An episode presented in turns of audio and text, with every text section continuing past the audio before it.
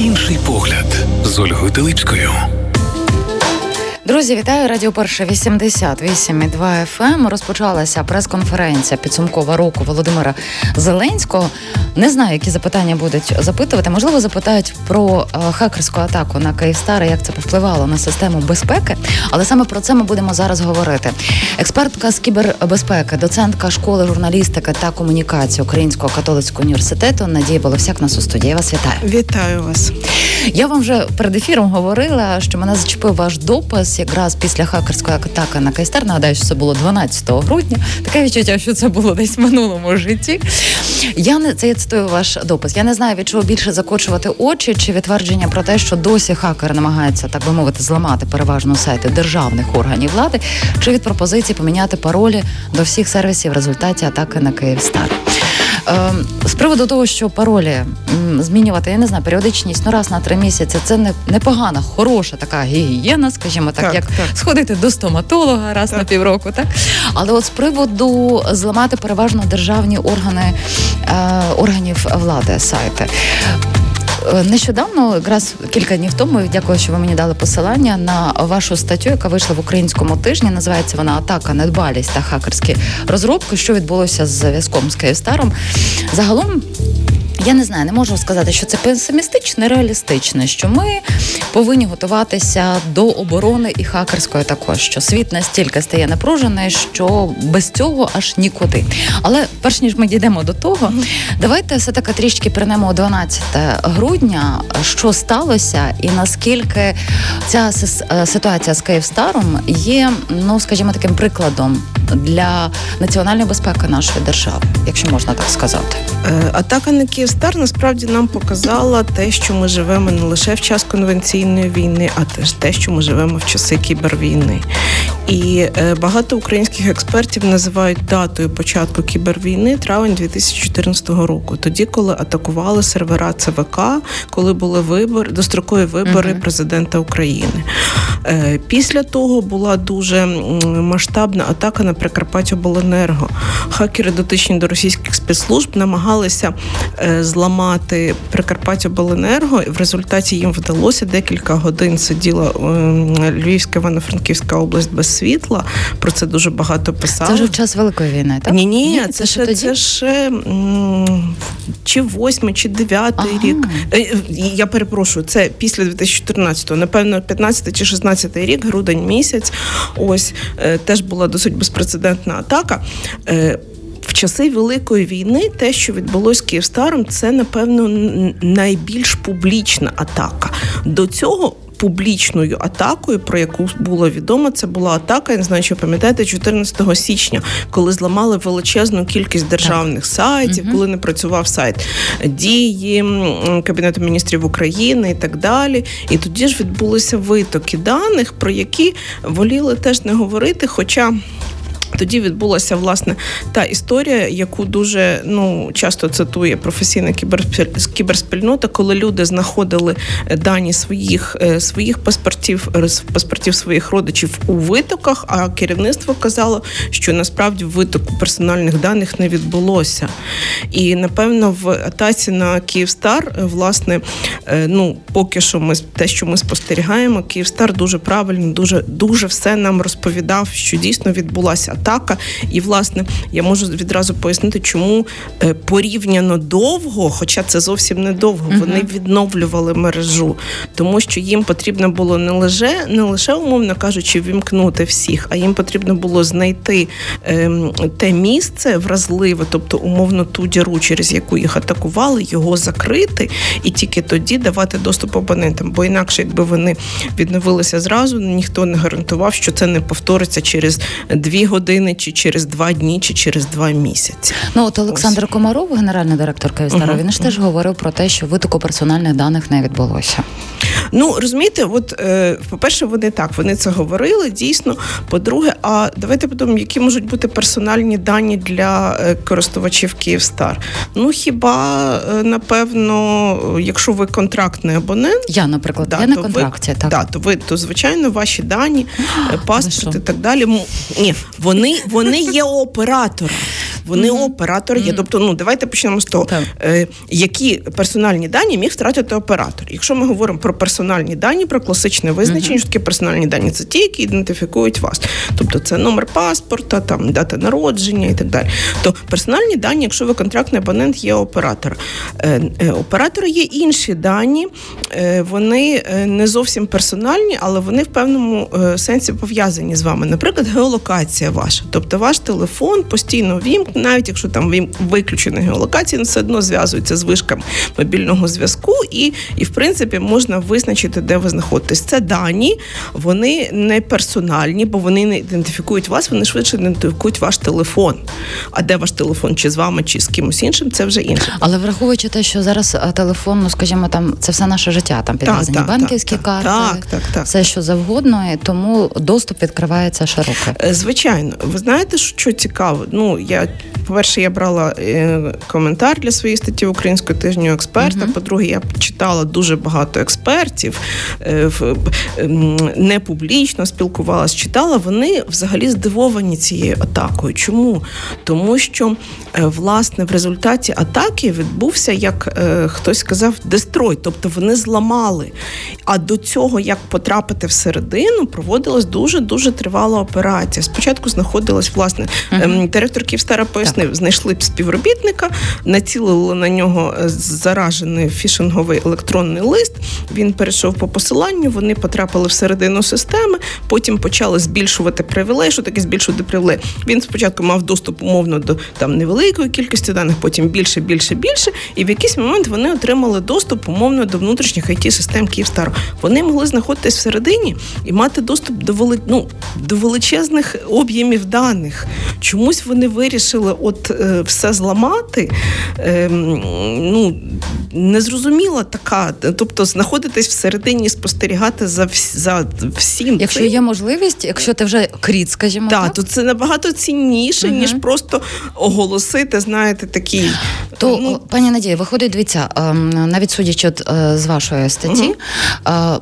хронологія така: головне управління розвідки Міноборони е, ламає податкову Росії. Там у них шкараберті. Тут сонцепьок хакерська да, фірма, да. яка під управлінням в нас ГУР, а в них ГРУ. ГРУ, ГРУ та, так? ГРУ, І тоді вони на Київстар. Виходить, це така емоційна ні, ні, ні, це співпадань. співпадіння. Це просто співпадіння. Звичайно, тому що насправді такі атаки готуються місяцями. Тобто це не можна так. Я ні, захотів. Ні, ні, ні, ні, ні. Що це однозначно співпадіння. Дивіться, в мене, от ви говорите про те, що Київстар молодець. В мене м, е, є трішки інша думка uh-huh. іншого фахівця. Я думаю, що вам точно відоме прізвище Олександра Кардакова, українського it фахівця. Він експерт з кібербезпеки. І ось коли хакернули Хакернули нове слово, напевно. Київстар він написав такий допис. Я практично повністю його е, зацитую. Перше і головне, що він пише, судячи з масштабів, атака була проведена зсередини мережі, підключались з Києва чи Амстердама. Нехай визначають відповідні органи. Друге, кібератака була ретельно підготовлена. Хакери мали всі дані про внутрішній устрій мережі і доступ до різних її частин, в тому числі бекапів. Я вже зізнала, що дізнала, що це за слово. Резервні копії. Працювали скоріш за все командою від 10 людей. Можливо можливо, використовували спеціально написаний софт. Те, як була в лапках він бере помічена загроза і подальший кризовий менеджмент абсолютно вразили. Неприємно він пише вразили. І він е, пише про те, які є висновки, що кібербезпека це не лише захист зовні, але зсередині. Бакапи також зберігаються на окремих носіях. І ось тут він виводить такий, ну можливо більш комунікаційний, але він теж дуже важливий в плані uh-huh. кібербезпеки. Момент, що за останні роки в Київстарі були звільнені останні тех-спеціалісти, які насправді розуміли все, як побудовано і працює. А ким їх замінили гарними презентаторами. Він бере це в лапки, і він пише: як зв'язківець зі стажем не уявляє, як і коли команда Київстару повністю підніме систему. І ще мені цікаво, чи встигнуть інші оператори перерозподілити ринок. Ну тут вже бачите ін, інший сектор економічний, тому що я сьогодні е, навіть світлину зробила в одному з магазинів е, сімок немає. Ось, тобто всі розпродалися, крім Київстару, напевно. Як ви реагуєте на ось цей коментар? Тому що дуже критичне зауваження. Ну я взагалі хвалила їх е, комунікаційний аспект, що вони розповідали все зразу. Ви знаєте, кібербезпека це така річ. Ем, я влітку Львівський it кластер проводив конференцію, дуже цікаву про кібербезпеку. Там були і представники держави, і е, учасники ринку, і компанії. Там хтось сказав дуже гарну фразу за кібербезпеку кібербезпеку ми платимо, а за її відсутність ми розплачуємося. Ось і те, що кібербезпека це насправді процес. Е, дивіться, е, можна захиститися всюди і залишити одну малесеньку дірочку непомічену, ну умовно кажучи, і е, хакер або той, хто е, має достатньо грошей, е, часу, ресурсів, він це знайде. Тобто, е, ну я не можу оцінювати звільнення співробітників Київстару, але я знаю, що власне на тій конференції звучало, що Україна стала з початку повномасштабного вторгнення однією з найбільш атакує атакуємих е, атакованих атакованих mm-hmm. країн е, світу. Що коли збираються фахівці на європейську конференцію, коли французи кажуть, що у них там було за минулий тиждень 3-4 кібератаки, то наші хлопці просто сміються. Каже, ми ще на роботу не встигли прийти. У нас вже 3-4 кібератаки. Бачите, ну ви так привідкриваєте той світ, який мені, наприклад, загалом ну і невідомий, та те, що відбувається, і тут в зв'язку ж одразу ж практично після того, як була хакерська атака на Київстар, з'явилися повідомлення, розслідування про те, що ну дуже багато е, об'єктів критичної інфраструктури, як Чорнобильської АЕС, також наводили приклад, що е, скажімо. Сервери, які передають інформацію, вони всі знаходяться в Москві. І е, від салонів краси, і виходить, що ми, наближаючись до другого року війни, оцю агентурну мережу до сих пір маємо в собі всередині. Uh-huh. Та? Це таке, якби, скажімо, постколоніальне мислення, яке ми намагаємося на культурному рівні, так і тепер на кіберзахисному рівні вирвати. Наскільки оця інформація відповідає? Я дійсності? думаю, що це перебільшено. Так. Дивіться, адже ну, наприклад, є бізнес. Він купує ну для того, щоб бути представленим в інтернеті. Якщо ми не говоримо про соціальні uh-huh. мережі, якщо ми говоримо про сайт, він купує доменне ім'я. Це те, що ми пишемо. Там, наприклад, салон краси.кому, uh-huh. і він купує хостинг. Тобто хостинг це компанія, яка має сервери і ну, по суті, що таке сайт? Це е, файли, які на цьому комп'ютері е, на комп'ютері цього хостера. І хостер завжди повідомляє, де знаходяться його uh-huh. його потужності. Потужності хостера знаходяться в дата-центрах. Це такі великі приміщення, які добре охолоджуються, тому що ці сервери шалено нагріваються. І власне е, я думаю, що після минулого року швидше наші е, українські хостери перенесли свої сервера фізично в Європу через блокаути. Друге, ем, часто купують так званий хмарний хостинг, тобто купують у умовних великих компаній, uh-huh. типу Amazon і Google. Вони ем, можуть розміщувати сервери е, у всьому світі. Ну може там один стоїть в Москві, але я не думаю, враховуючи особливо ті процеси, як компанія російське представництво компанії Google оголосило себе банкрутом і вивозило співробітників. Тобто, ну це це трошки такі, знаєте, теорії змови. Мені мені так здається. Ну в нинішньому полі дуже багато та різних е, теорій. Так, так. Але якщо от говорити, ну повертаючись до Київстару, це такий кейс, який напевно зараз будуть розбирати і на національному рівні вже розбирають, тому що маленькі маленька щілинка до приводить до таких критичних ем, моментів. Зокрема, от коли військові включалися, вони говорили, що на них не повпливало, в них зовсім інші засоби mm-hmm. зв'язку. Це стало легше. Я сподіваюся, що так. вони говорили правду, а не е, так, тому що це їхня безпека, а водночас і наша безпека. Е, Яким чином тоді загалом дивіться, я так питання поставлю? Наша національна безпека в питанні кіберпростору. Наскільки ми захищені? Е, ну, Я процитую Константина Корсуна, це спікера мого, який е, давав мені інтерв'ю власне перед е, для публікації uh-huh. цієї статті. Е, Як він сказав, е, я ну не можна оцінювати середній рівень е, температури по лікарні. Каже, звичайно, він буде десь майже 36,6, каже, але я би ну і він би сказав, і я би сказала нижче середнього, нижче необхідного середнього. Далі uh-huh. експерт наводив такі приклади, що якщо кібербезпека є критично необхідною для компанії, для виживання бізнесу, наприклад, банк, банк не може собі дозволити, щоб його зламали, бо як тільки його зламають, просто клієнти заберуть гроші. Ну, очевидно. Але ж ну Київстар теж не маленька компанія. Е, Так, ну е, пам'ятаєте, кібербезпека, по-перше, це процес. По-друге, за її відсутність ми ми платимо, а верніше за неї платимо, за її відсутність розплачуємося. Ось, тобто компанії, які для яких це життєво необхідно, вони будуть дбати про це, вони будуть в це вкладатися. А тих, кого ще не зачепило, ну вони вони десь будуть чекати такого поки такого не зачепить, повторення, так? власне, так, так. Але от атаки ем, вони ну кожне, от ми поки розмовляємо, все одно здійснюються якісь атаки на цьому щось ну щось відбуває. Розумієте, навіть дивіться, навіть давайте про Київстар. Ми я вам розказала весь угу. процес. Тобто знайшли людину, атакували людину. Це ж тривалий процес. Це це досить довго, умовно кажучи, розвідка відбувається, кого можна, умовно кажучи, там не знаю, переглядаються соцмережі, переглядаються там фотографії співробітників. Тобто шукається от така, от, от той вектор атаки. От е, готується це місяцями. Ми не знаємо, чи в даний момент не не, не відбувається якась така якась така атака на проникнення там в якоїсь іншої компанії чи на умовного. Ну я думаю, що після Прикарпаття обленерго наші обленерго добре е, вже навчились захищатись. Хоча Держспецзв'язок це структура, державна структура, яка займається кіберзахистом. Е, протягом 23-го е, року вони розповідали, що вони виявили цікаву кореляцію, що е, конвенційні атаки на критичну інфраструктуру, тобто, коли нам бомбили підстанції, співпадали з кібератаками. А, тобто вони, скажімо так, з усіх сторін. Так ага.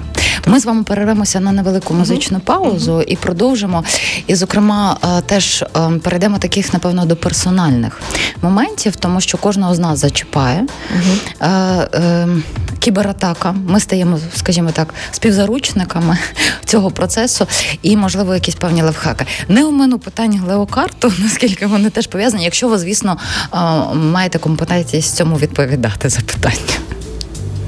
Подивимося. подивимось. Друзі, залишайтеся з нами. Е, Надія Боловсяк, експертка з кібербезпеки, доцентка школи журналістики та комунікації Українського католицького університету. В нас у студії за кілька хвилин повернемось до ефіру. Вір в дива із Радіо Перше. Друзі, нагадую, що в цій годині я не одна експертка з кібербезпеки, доцентка школи журналістики і комунікації Українського католицького університету Надія Боломсяк нас у студії. Ми говоримо про хакерську атаку. Кібератака хакерська і кібератака різниця є? Ні, це Ні? одне те саме. Одне те саме. На Київстар. Ем, і от подивіться, якщо ем, бачите, перспективи такі реальні що поки в нас довкола є такий північний сусід, хоча я думаю, що хакерська атака вона не обов'язково ну в даному контексті великої війни, безперечно, вона пов'язана з національною безпекою, але витік даних це, скажімо так, навіть може бути бізнес, так? для когось. Е, ну е, витік даних, взагалі кібератака це такий непоганий е, інструмент загроз різного типу, в тому числі і бізнес загроз, тому що ну от я наведу такий приклад. Хтось ті, вже хто вже постарше, пам'ятає, була колись така компанія Yahoo. Ми всі мали та, та, ми всі мали свою першу електронну пошту на Яху. Її купили декілька років тому, і перед уже перед фіна її купив Верезін, велика американська технологічна компанія, яка має там залізо своє. Е, уже перед заключенням угоди стало відомо, що е, відбувся витік даних всіх власників поштових електронних скриньок на, на Яху. Всіх, уявіть собі, тобто зламали повністю пошту на Яху. Е, в результаті е, Яху продали на декілька мільярдів дешевше. Мільярдів. Тобто Це їх, явно бізнес. їх купили за там за яких десятки угу. мільярдів, і відповідно ціна зразу ж в угоді була зменшена, тому що це означає настільки глибинні проблеми угу. в компанії, що відповідно новий власник повинен буде вкласти великі гроші, щоб це е, полагодити, умовно кажучи, бо інакше інакше він буде угу. страждати в результаті от таких от моментів. От подивіться, якщо перейти від такого глобального до персонального, тому що е, серед моїх друзів навіть вони писали допис, щоб просили змінити інших там своїх друзів паролі, тому що, наприклад, дуже багато все підв'язано під номер телефону. Так. Тим паче, от в мене, наприклад, Київстар. У мене єдиний номер як був. Я потім перевела його на контракт, бо мені дуже подобаються цифри на моєму номері телефону. Е, і, зокрема, от писали про те, що не могли зайти в PayPal електронний гаманець. А, Наскільки це пов'язано з цією кібератакою? А, Про те, що момент, що раз на кілька місяців потрібно в будь-якому випадку всюди змінювати свої паролі. Ми це поставили собі галочку, але якщо говорити про цю кібератаку, і коли ми всі прив'язані до номеру телефону, до чого ще прив'язуватися? Е, да. Дивіться, ну ми вже всі е, е, вивчили з часи війни такі терміни двохфакторна аутентифікація. Так. Що означає двохфакторна? Якщо ми раніше вводили тільки пароль, то зараз, крім паролю, ми ще якось підтверджуємо, що ми це є ми. Я таке зробила на телеграм-каналі. От. Власне, як ви можете підтвердити, що ви це є ви? Ви можете підтвердити другим способом, наприклад, за допомогою смс-повідомлення на телефон. Угу. Тобто ви вводите пароль, вам приходить смс-повідомлення, і ви вводите код з того смс-повідомлення, платежі так здійснюються і так далі. А тепер ми моделюємо ситуацію, що смс-повідомлення прийти не може. Все, ми вже не можемо зайти в відповідний аккаунт. Тобто ми повинні шукати другі способи ось цього другого фактору аутентифікації. Цим другим способом, наприклад, може бути спеціальний додаток. Є прекрасний додаток Google Authenticator, Google Аутентифікатор. Його можна знайти в е, Market і е, просто буде е, не код не смс-ка приходити, а буде запускатись додаток, і на ньому буде відображатись такий самий код, який буде діяти 30 секунд. Тобто ви ввели пароль, запустили Google аутентифікатор, отримали код, ввели його і вас пустило в систему. Uh-huh. Пройшло 30 секунд, цей код перестав діяти. От відповідно, е, ну це, наприклад, е, надійніше.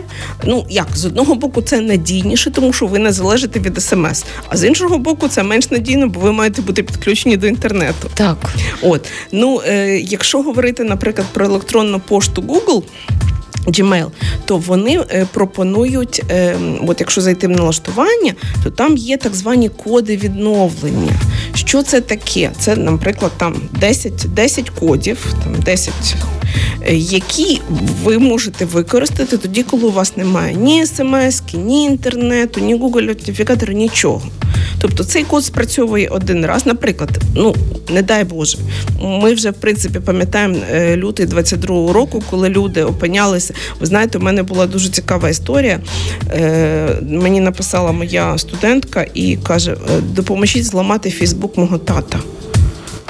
Е, я я, я спочатку не зрозуміла, що відбувається. Mm-hmm. Виявляється, історія жахлива. Батько на окупованій території хоче виходити, йому треба проходити блокпост, а у нього немає можливості зайти в Фейсбук. А в Фейсбуку є прояви проукраїнської mm-hmm. активності, і він ніяк не може, умовно кажучи, ні закрити свій аккаунт, ні видалити, тому що там ну історія, ну от от така.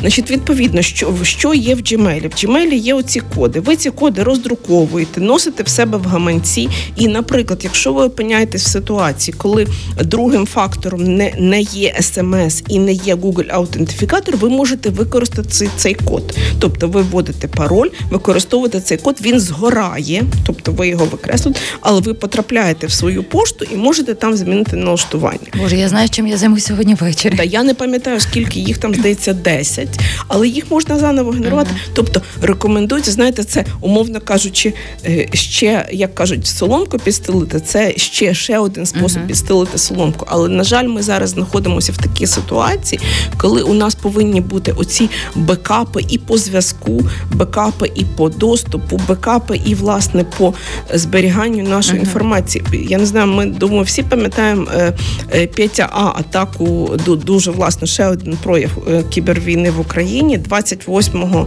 е, червня 2017 року на день конституції, коли тут все, все, все, все лежало. Так, Що тоді врятувало людей, коли в них були бекапи на жорстких дисках, відключених від комп'ютера? Тобто ваші всі файли знаходяться на зовнішньому диску, ви диск собі в шухлядку uh-huh. поставили, і якщо, не дай Боже, щось стається, ви той диск достали, там є ваші дані. Тобто це ще один такий варіант резервування тої uh-huh. соломки.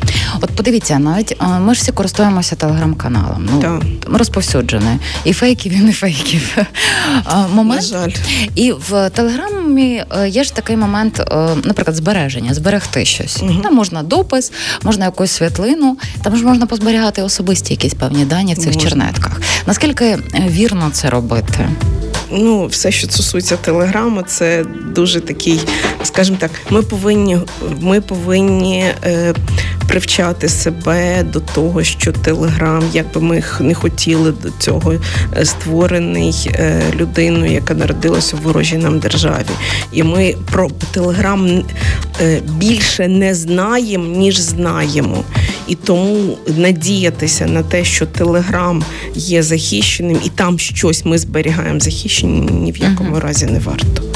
Е, Дивіться, якщо говорити вже про методи комунікації, зокрема такі як Телеграм, та у нас є WhatsApp, є Viber. Ну, Viber – це так, я називаю це житлово-будинковий чат. Так, так, так. Десь зберігається. Е, На сигнал посилається, що поки що це найбільш так. надійний. Так. В мене, чесно кажучи, я два тижні він мене не може. Він завантажився, але я не можу в нього увійти. Не знаю, причини чи в телефоні, чи ні. Ну скажімо, я думаю, досигналюся до нього. Наскільки е, ним зараз, в теперішній час, в сьогоднішню годину найбезпечніше користуватися? Е, на сьогодні є два е, месенджери, які відповідають всім критеріям безпеки. Це сигнал і це швейцарська розробка е, Сріма. Е, пишеться як три, е, як три і додається ма. uh Сріма. Да. Е, до речі, оця швейцарська Сріма, вона, якщо я не помиляюсь, платна, там невелика сума, але дуже цікава історія її створення. Її зробили швейцарські швейцарські військові, коли зрозуміло, що їм потрібно захищений інструмент комунікації, створений всередині країни своїми розробниками.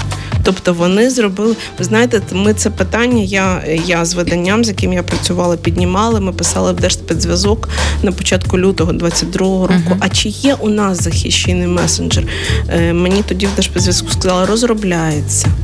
От, Тобто, ну на щастя, на щастя, поки що ми користуємося всі сигналом, але от якщо взяти по ринку, там всі критерії, яким яким uh-huh. відповідають, це оці, оці дві розробки. Але подивіться, бачите, якщо ви говорите початок 22-го року, так? так? так? І зараз у нас вже кінець 23-го року, то до сих пір розробляється? Ну, ми ж не знаємо. Це як легокарти. 12 ну, років, а потім покапи. Хто розробляв, як, е, да. Ну, швидше за все, були нагальніші нагальніші моменти. Ну, але бачите, мені здається, тут має під, е, скажімо так, в хорошому розумінні копняка, да? Ну, сигнал е, влаштовує, якби. Але ж хочеться, щоб це було своє От, от власне проблема, що це має бути своє вітчизняне. Дивіться, ну я умовилася про леокарт. Я розумію, що ви не працюєте ні в леокарті, там ні в Львівській міськраді. Але е, я сьогодні, чесно кажучи, прогавила подивитись на зупинці на табло чи пише, але вчора ввечері, коли поверталася з роботи, писало, що ми не можемо відображати там uh-huh. прибуття, не прибуття потягів, хотіла сказати трамваїв, uh-huh. бо я про трамвай зараз говорю. Через те проблеми з мобільним оператором. Uh-huh. Київстар вже давно відновився, а табло ніяк не відро не відновиться. І ем, за вашими спостереженнями, наскільки, наприклад, проблеми справді леокарт пов'язані з тим, що е, була хакерська здійснена атака на е, Київстар, чи це зараз звучить просто як трішки ми на когось звернемо відповідальність? Я я, я, я не знаю, я не можу сказати, але я ну розумію, що насправді е, е, той мобільний зв'язок, який у нас використовують, величезна кількість е, рішень, uh-huh. починаючи від е, ем, посттерміналів, які ми, ми платимо в магазинах. Я не знаю, чи ви бачили. Я от, ну, у нас в університеті зайшов новий оператор ем, кав'ярні. Я була здивована. Ми платили телефоном до телефону. Так, в мене теж таке. А я для мене було недавно відкриття. але ну, Я не знаю, чи я вже вступаю в фазу, е, скажімо так, динозаврів, коли помахати телефоном. Це в монобанку а, так, так можна передавати гроші. Я думаю, це така прекрасна забавка. Так можна помахати, пострибати з тебе зняли гроші. Скажімо е, так.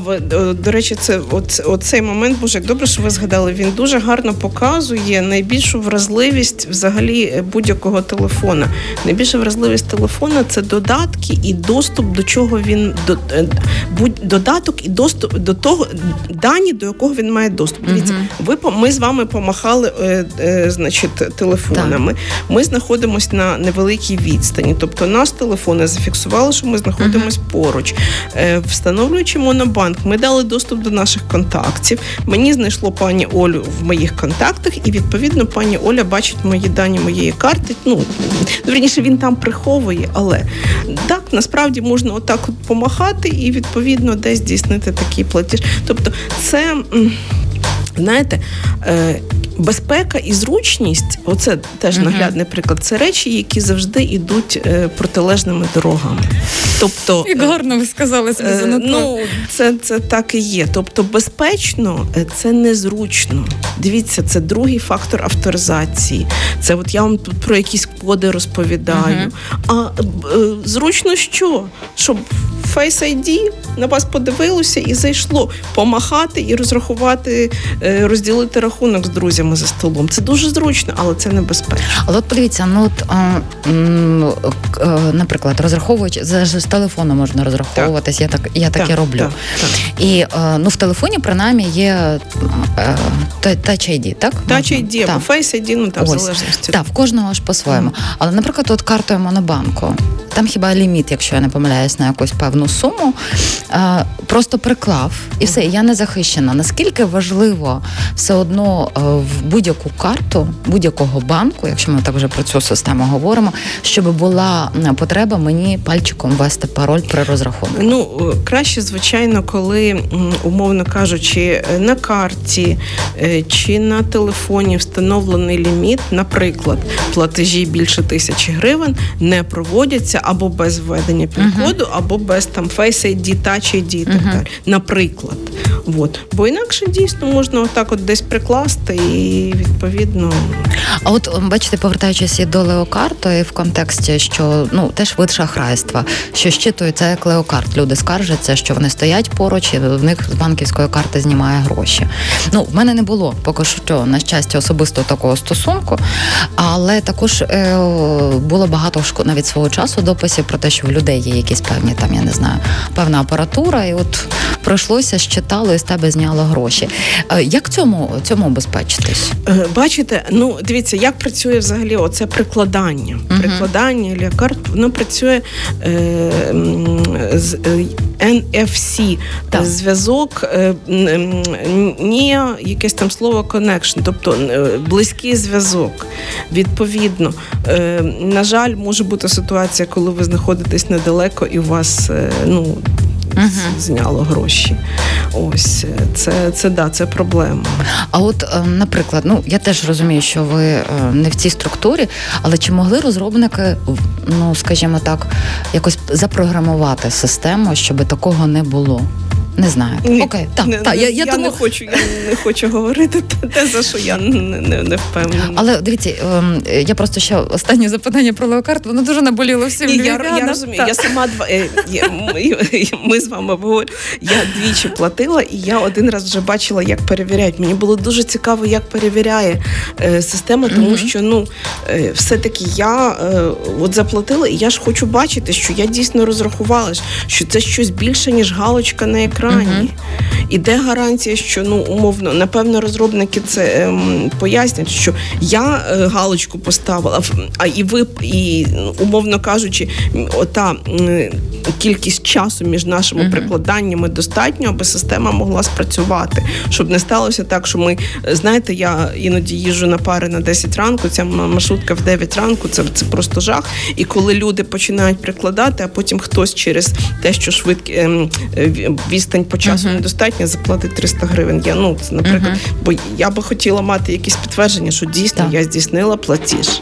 Ну бачите, ми теж, бо я своїх колег запитувала, кажу, покажіть, ви розрахувалися там картою, не леокартом, а картою. І от просто кажуть, ну от зняло. От просто показують в електронному гаманці, що зняло так, де зняло, звідки зняло. Ну, принаймні, в додатку провадить 4 був квиточок, відліковує час, все можна було перевірити навіть для себе, зрозуміти, куди ти витратив там ті гроші. Але подивіться, от те, що леокарт, е, ну принаймні в відділі транспорту, який цим завідує, говорили, що все прив'язане до е, Київстару. Наскільки це безпечно з їхньої точки зору?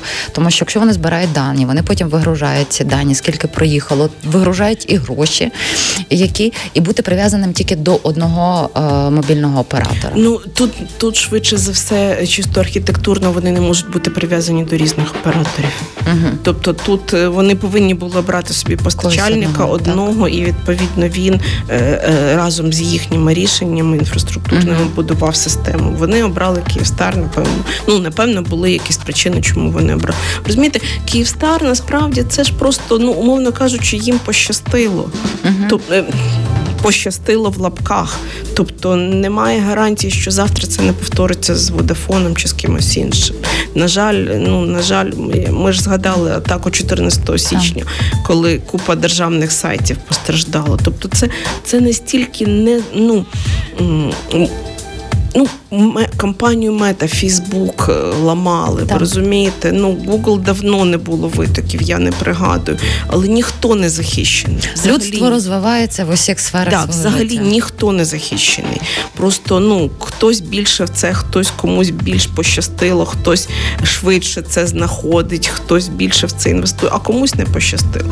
На жаль, це ну ми не можемо. Вони такі встар. Я ну я не знаю, угу. пан Кардаков, що там розповідав про технічних спеціалістів. Я я в цьому не не знаю, не бачу, але е, я просто про дуже велику кількість кібератак писала, бачила, спостерігала, збирала дані. Та власне я з 2015 року читаю загальноуніверситетський курс. Він називався колись, до речі, цікавий, Він називався колись онлайн-безпека, а тепер він називається безпека в цифровому просторі, ага. тому що ми розуміємо, що так. ми вже вийшли за онлайн. Ми все таки от в іншому да, да. тому я прикладів кібератак бачила дуже багато. Ніхто не захищений, uh на жаль. Просто треба мати отой бекап по всім uh моментам. Ну кортить мені, хоча я розумію, що це зовсім інша е, сфера. Е, про те, що в неділю ввечері стало відомо, що в кабінеті, де мав працювати Валерій Залужний, знайшли прослушку. Е, ось і тут розділилися думки, що це ну там протистояння Володимира Зеленського uh-huh, Залужного. Мені, uh-huh. до речі, сьогодні зранку я слухала Віталія Портнікова, і він каже, чому ми зразу себе звинувачуємо? Ну залужний дійсно там в РБК в коментарі сказав, що ну це війна. Я сприймаю це як війна, тому що нікуди російська десантура і агентура не ділася. Наскільки це має стосунок також до кібербезпеки? От, зокрема, такі чинники, чи це вже не ваша сфера? Ну, Я хочу вас все запитати, це що стосується цього. Е, дивіться, е, мені знаєте, ну от я знову ж таки я не знаю. Мені здається, той пристрій був не підключений. Так. Він був не підключений. Просто е, вже декілька років існують на ринку такі так звані глушилки. Тобто можна поставити умовно у вас в дверях пристрій, uh і він заглушить. Ем, мобільний зв'язок. Театри е, деякі не завжди але використовували навіть такі моменти. Так угу. я ви знаєте, я дуже добре пам'ятаю, коли я люблю теніс, і я люблю тенісистку Сіріну Вільямс, і коли вона виходила заміж, вона продала за мільйон доларів право першої публікації журналу Вок. А для того, щоб ніхто з друзів е, і гостей не опублікував в інстаграмі, вони розставили оці глушилки. Тобто в готелі, де було це весілля, не було мобільного зв'язку, mm тому що от і я тоді вперше ну, прочитала про, про такі технології. Ось, тобто.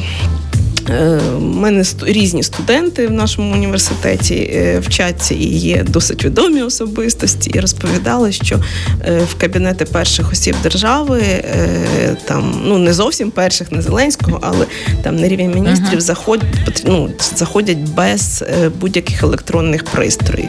Тобто розповідала студентка, що лишається телефон, смарт-годинник, далі проходиш в іншу кімнату, і тільки в третю ти заходиш в кабінет. Ось, тобто, отакі рівні захисту. Ну в мене взагалом, бачите, складали в мене враження таке складається, що навіть о, там, коли заходять перші особи в час війни, особливо там Зеленський, залужний кабінет, перш ніж вони мають туди зайти, має відбуватися, скажімо так, моніторинг ситуації, мають зайти фахівці, перевірити, чи немає. Це кожного разу має відбуватися. Чи це воно так є? Ну, нап... Тут не знаю, напевно, напевно. Але от те, що глушилки є, і uh те, що е, інше питання, знаєте, а ми ж не знаємо, як як там працює. Може там е, в тій, ну умовно кажучи, не можна заглушити е, функції передачі даних там, uh де знаходиться пан Валерій. Ну, ну швидше, швидше, ну тобто, от якось так. Ось, ну тобто, це але ну я б мені кортіло, розумієте? Ні, ні, да, звичайно, бо слухайте, ми вчора з колегами обговорювали цю історію, тому що вона дійсно вона дуже цікава і так, ну. І е, кіберфахівці на ринку е, вони вже добре себе почувають. А це точно одна з професій майбутніх. Наскільки потрібно перевчатися? Для того, щоб я не знаю, бути хакером в хорош... Є ж білі і чорні хакери. так? Є білі і чорні хакери. Як чорні білі маги. Е, да, білі хакери. Е, ну білі хакери насправді це фахівці з кібербезпеки, які шукають вразливості. Uh-huh. Адже для того, щоб ну от власне е, будь-яка особливо велика технологічна компанія хоче знати, де в неї проблеми. Бо для таких речей вона наймає білих хакерів. Тобто це люди, які сидять і за ну за умовно за гроші uh-huh. ламають компанію. Тільки вони після зламу не е, знищують дані, не вимагають. Вони йдуть до керівництва, кажуть, ось в тих в тих uh-huh. місцях у вас є вразливості. Е, там можливо навіть розповідають, як ті вразливості закрити, як ті дірки закрити. А чорні хакери це або е, знаєте, мені подобається термін state-sponsored hacker, тобто хакери спонсоровані державою.